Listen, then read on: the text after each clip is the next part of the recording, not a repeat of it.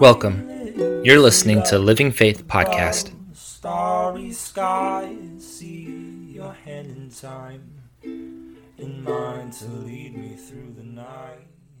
I'm going to speak for a little while and I'm going to invite us to pray again in conclusion, and I know that you will. I was in my early 20s, probably 21, when I applied for a minister's license with the United Pentecostal Church International. As part of that application process, the ministerial overseer of my area, we refer to him as a presbyter. He met with me to discuss my application and, quite frankly, to evaluate me. Who are we signing on to this ministerial credential? His name was David Katina. Big old guy, loved to claim his Russian heritage, came from New York City and pastored in a town not far from me in Ohio. David Katina said to me something I've never forgotten, perhaps because I rely on it often. He said, Travis, in, in order for things to come out right, you have to do the right things and do them the right way. He said, if you do the right thing in the wrong way, it'll come out wrong. If you do the wrong thing in the right way, it'll come out wrong. Of course, if you do the wrong thing the wrong way, it's bound to come out wrong. Right things happen when we do the right thing in the right way. Right things are there established guidelines and expectancies? Are all the parties aware of those things? The right way? Are we applying those guidelines equitably? Are parties held accountable to the guidelines? Can the guidelines be adjusted? And if so, how? The right thing done the right way. If we can do that, we call it justice. And if not, injustice. Today I'll talk about our problem with justice, our resolution for justice, and our response to justice. Because of our individual understanding and experience and perception differ not only in this room but in any gathering of people. That because of that, people disagree regarding justice.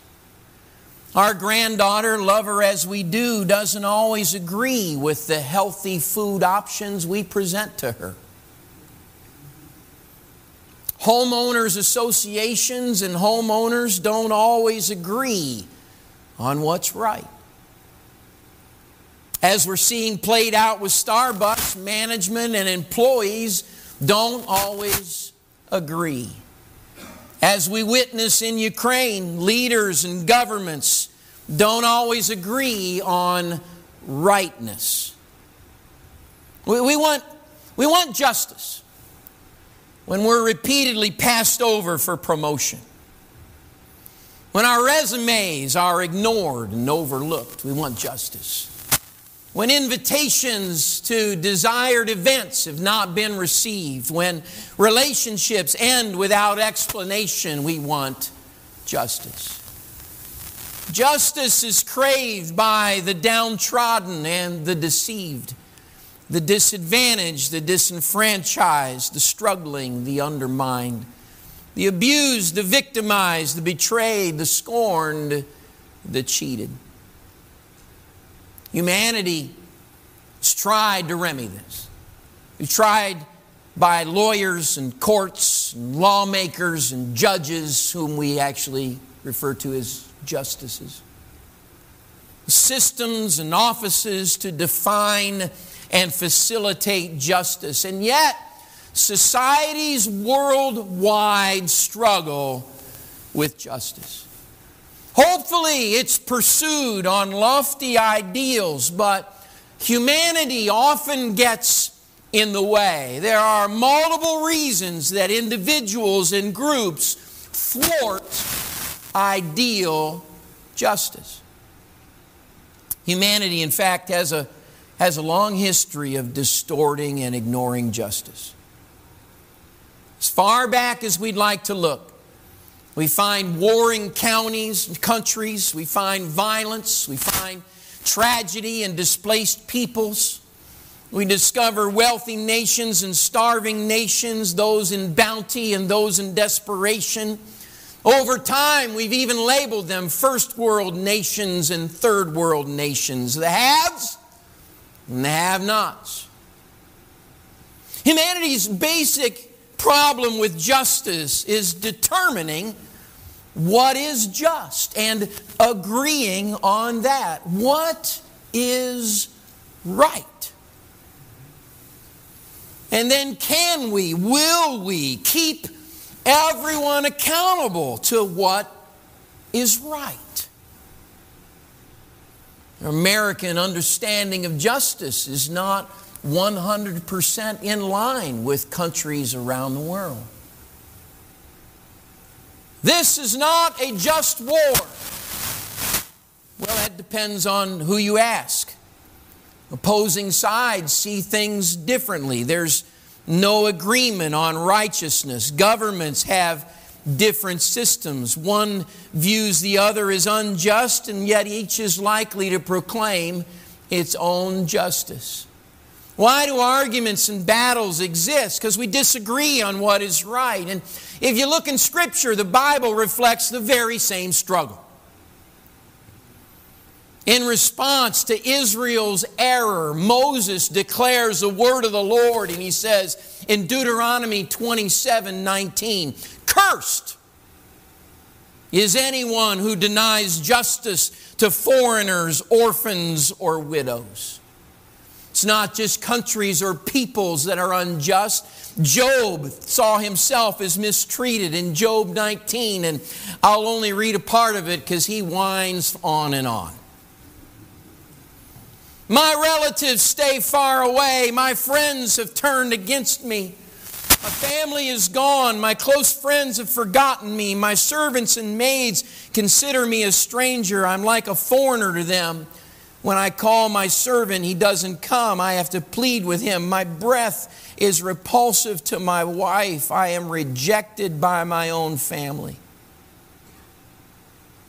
Many times, you read the Psalms, the psalmist pleads for the Lord's justice while he's facing life's situations. Solomon offers this in Proverbs 28 Evil people don't understand justice, but those who follow the Lord understand completely. Through the Lord's prophets, you read them Ezekiel, Amos, Micah, Habakkuk, Malachi. He repeats judgments due to the people's perverted or non existent justice. You find in those prophets words similar to these in Isaiah chapter 1. He's, he's talking to people who are supposedly God followers, and he says, When you lift up your hands in prayer, I will not look. Though you offer many prayers, I will not listen. Your hands are covered with the blood of innocent victims. Wash yourselves, be clean, get your sins out of my sight, give up your evil ways, learn to do good, seek justice, help the oppressed, defend the cause of orphans, fight for the rights of widows move onward into the New Testament, and you find in Jesus' earthly ministry, one of his chief accusations against the Pharisees is that they ignored justice, they, were not equitable to people. Scour human history. People, you and I, we are not very good at being just. So, how can this ideal become real? Can we discover and enjoy and practice genuine justice? I offer to you in Isaiah chapter 9 and verse number 1. The scripture says this Nevertheless, that time of darkness and despair will not go on forever. The land of Zebulun and Naphtali will be humbled, but there will be a time in the future when Galilee of the Gentiles, which lies along the road that runs between the Jordan and the sea, will be filled with glory. The people who walk in darkness will see a great light. For those who live in a land of deep darkness, a light will shine. You will enlarge the nation of Israel. Its people will rejoice. They will rejoice before you as people rejoice at the harvest and like warriors dividing the plunder. You will break the yoke of their slavery and lift the heavy burden from their shoulders. You will break the oppressor's rod just as you did when you destroyed the army of Midian. The boots of the warrior, the uniforms bloodstained by war will all be burned. They'll be fuel for the fire. That season is over. Why? For a child is born to us, a son is given. The government will rest on his shoulders. He will be called Wonderful Counselor, Mighty God, Everlasting Father, Prince of Peace. As exciting as that is, it's verse 7 that grasps my attention today. His government and its peace will never end. He will rule with fairness and justice from the throne of his ancestor David for all eternity. The passionate commitment of the Lord of heaven's armies will make this happen. Can I bring to us today, can the listeners hear and know today, wow, humanity proves faulty in its practice of justice. God, in His uh, glory, has come to this earth and embodied a man and, and brought divine justice to humankind. He has brought and opened and offered, and it is designed to expand and develop. And God will not give up on perfect, righteous, holy justice. The scripture says uh, it will go through all eternity, and by his passion, he will pursue it to make it happen. In Jesus the ideal became real. Jesus is righteous. There's comfort knowing He's righteous. There is no aspect of human life unknown to our great Creator. Not just because He created humanity, but by His experience. Our great Creator came to this world. We celebrate that here in a few days. Born in a manger, lived on this planet, proved in his life his rightness. Can I offer to us today? There's none better suited to determine best practices for all of humanity than the creator of humanity who dwelt with humanity. We might ask what produces human fulfillment. The Creator knows without question. What brings humanity joy. Jesus knows that answer. What supplies health and strength? Jesus knows. What will bless our relationships, our families, our homes? The Creator knows. Hear me today. He knows the right things. And for all languages and all ethnicities and all cultures, Jesus knows He is righteous. His rightness emanates from Him.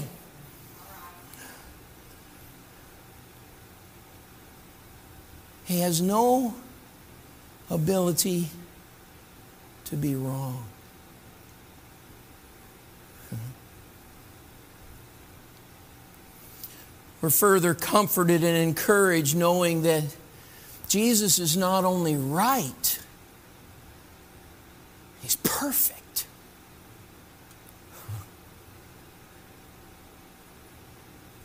He's completely holy. He's completely pure.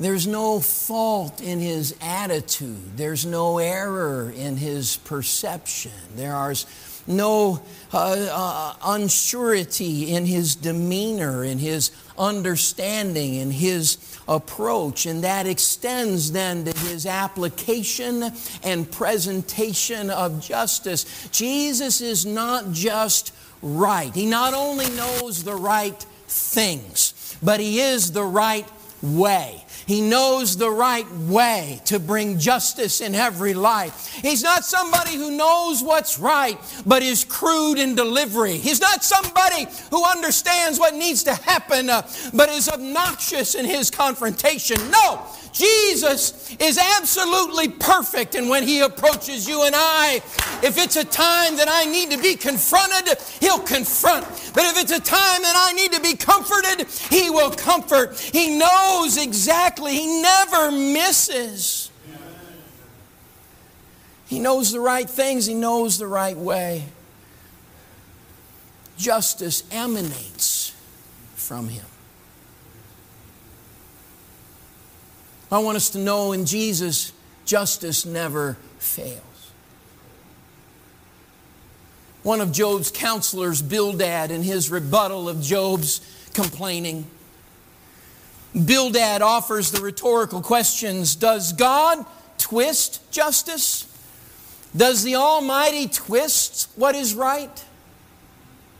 Rhetorical. He knows Job knows the answer. God is not able to twist. He's not able to mismanage. He's not able to. He, you don't just get His favor and He changes all the program for you and I. You don't give Him bribes. You don't talk Him over to the side. You don't sway Him away from what is right. He doesn't twist justice in any way, shape, or form. In fact, that truth is so inherent in God Almighty that the Apostle Paul notes it in Galatians chapter 6. And he's provoking the Galatians to do what's right. He says, Don't be misled. You cannot mock the justice of God. You will always harvest what you plant. Those who live only to satisfy their own sinful nature will harvest decay and death from that sinful nature. But those who live to please the Spirit will harvest everlasting life from the Spirit. Where does that declaration come in the Apostle Paul? He's recognizing that the justice of our Savior is never failing. He doesn't mess up, He doesn't get it wrong, He doesn't have a miscalculation, He doesn't treat you differently than He treats you, differently than He treats me. He doesn't play favorites. There is not that any working in the Lord Almighty. Almighty. Rather, you can't mock the justice of God. When it's right, He stands by it. When it's wrong, He stands by it. And He treats all humankind the same. Our holy, pure Creator and Savior, justice is so integral to His character, so absolute it can't be thwarted. His justice never fails. And His divine justice never ends. We ought to always be encouraged by verse 7 in Isaiah 9. His government and its peace will never end. He will rule with fairness and justice from the throne of his ancestor David for all eternity.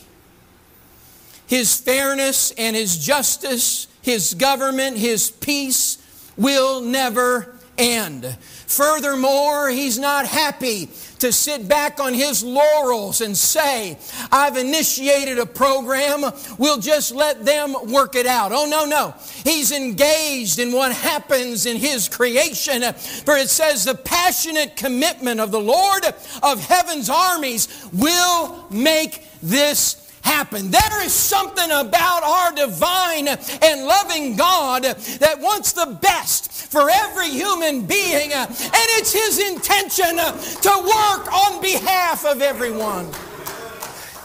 In Him, we can know and enjoy justice.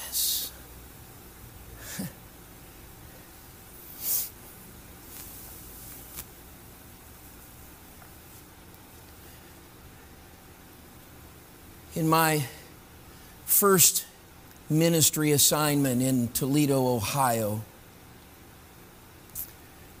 there was a wonderful woman by the name of Joe Hensley. Now, Joe served the Lord in many capacities. And one of those was to keep the building clean. In fact, that property, I don't know how many square feet, but the auditorium sat 900. Comparable school and classrooms, etc., etc., gymnasium. She kept that place spick and span. Sister Joe's a, a country girl living in the city but country wisdom and idioms remained in her character. As I worked in our school ministries, that was my job. I was at the church every day of the week. She was there many as well. Oftentimes, I'd engage Sister Joe in some uplifting conversation. One day, I came in the main entrance, and Sister Joe was right there she caught me, and Brother Miller. And I could tell that Sister Joe was upset. She was troubled. She had already been to the prayer room that morning and she began to tell me what she was praying about and what was happening.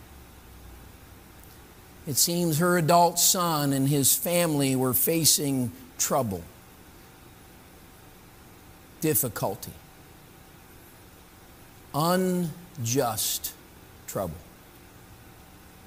Her son was being wronged in another state, hundreds of miles away. What's a loving mom to do? After she poured out her concerns and her prayer requests, she ended with this Brother Miller, I know the even scorekeeper. And he keeps perfect score. I know the even score keeper, and he keeps perfect score.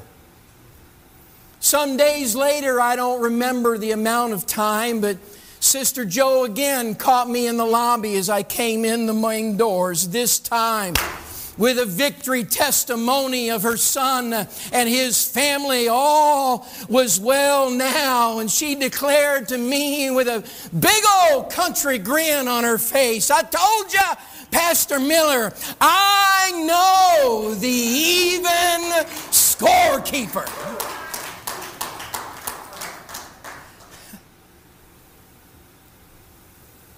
Do we? Do you and I know the even scorekeeper? Is our confidence in Him? Is our trust in Him? I offer you again a passage in Isaiah chapter 11. Out of the stump of David's family will grow a shoot.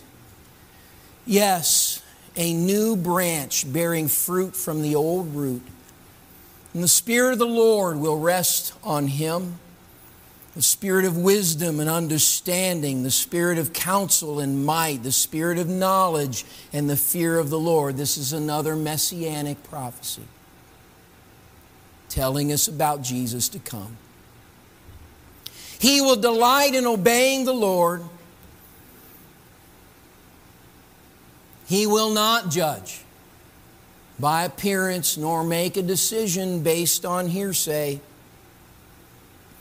He will give justice to the poor and make fair decisions for the exploited.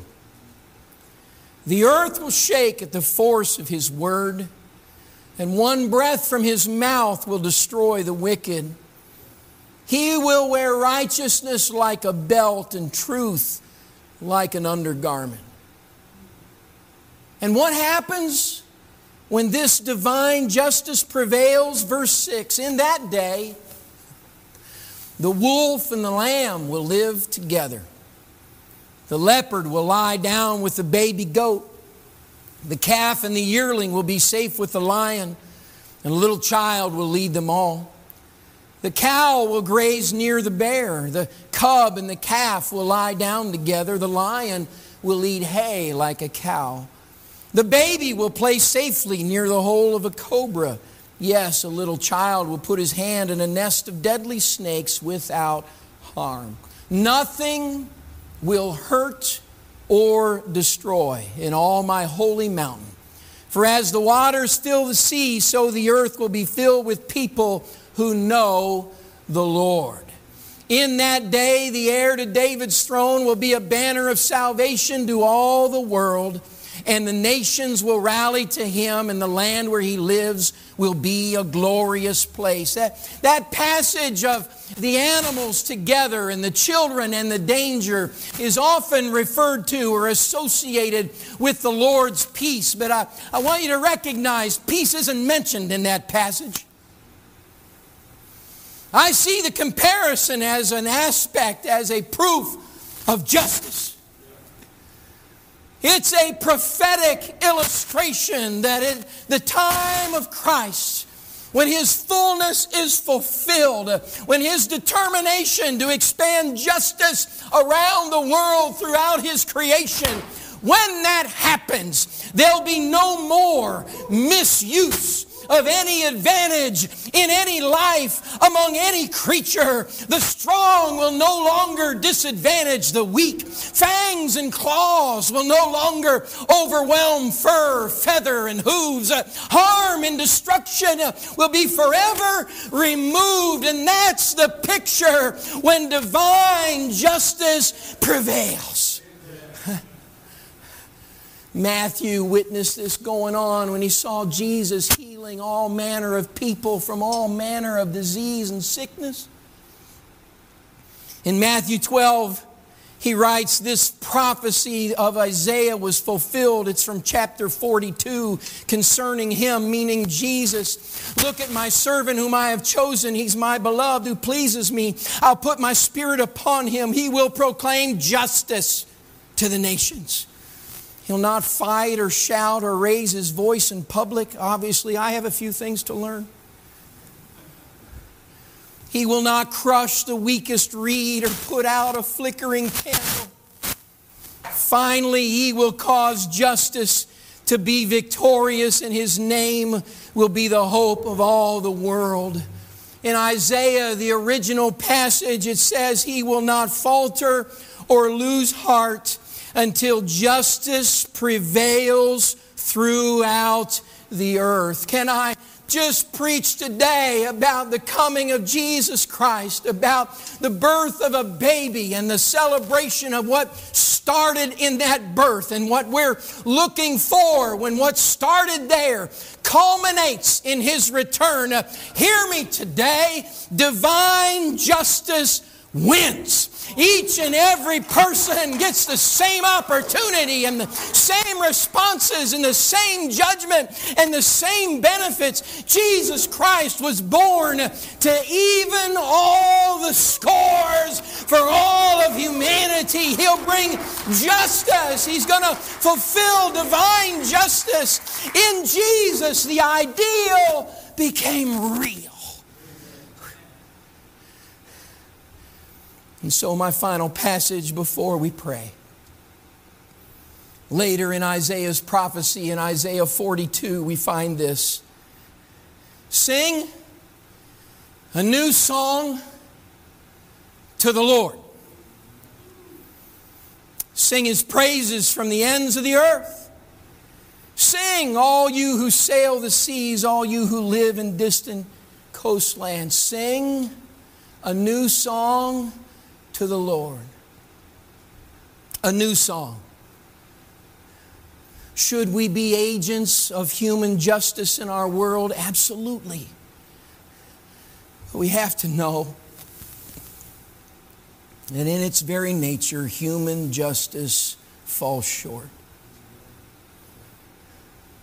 Our hope cannot exist solely in human justice. We've got to have a new song. A song to the Lord. We're welcome to know His perfect, never failing, never ending justice through Jesus Christ and His eternal kingdom. We have a, an opportunity, an invitation. And so in verse 11, the, guy, the, the psalmist goes on, rather, the prophet goes on to say, Join in the chorus. He said, Sing a new song, unto, change your tune, change your allegiance, change what you're trusting in, and took it on unto the Lord. He goes on to say, Join in the chorus. you desert towns, let the villages rejoice. Let the people of Sela sing for joy. Shout praises from the mountaintops. Let the whole world glorify the Lord. Let it sing his praise. What's the prophet saying? He's saying, Receive the invitation of the Almighty. Will you accept what he is calling us into? Will you, will you recognize as believers have for centuries.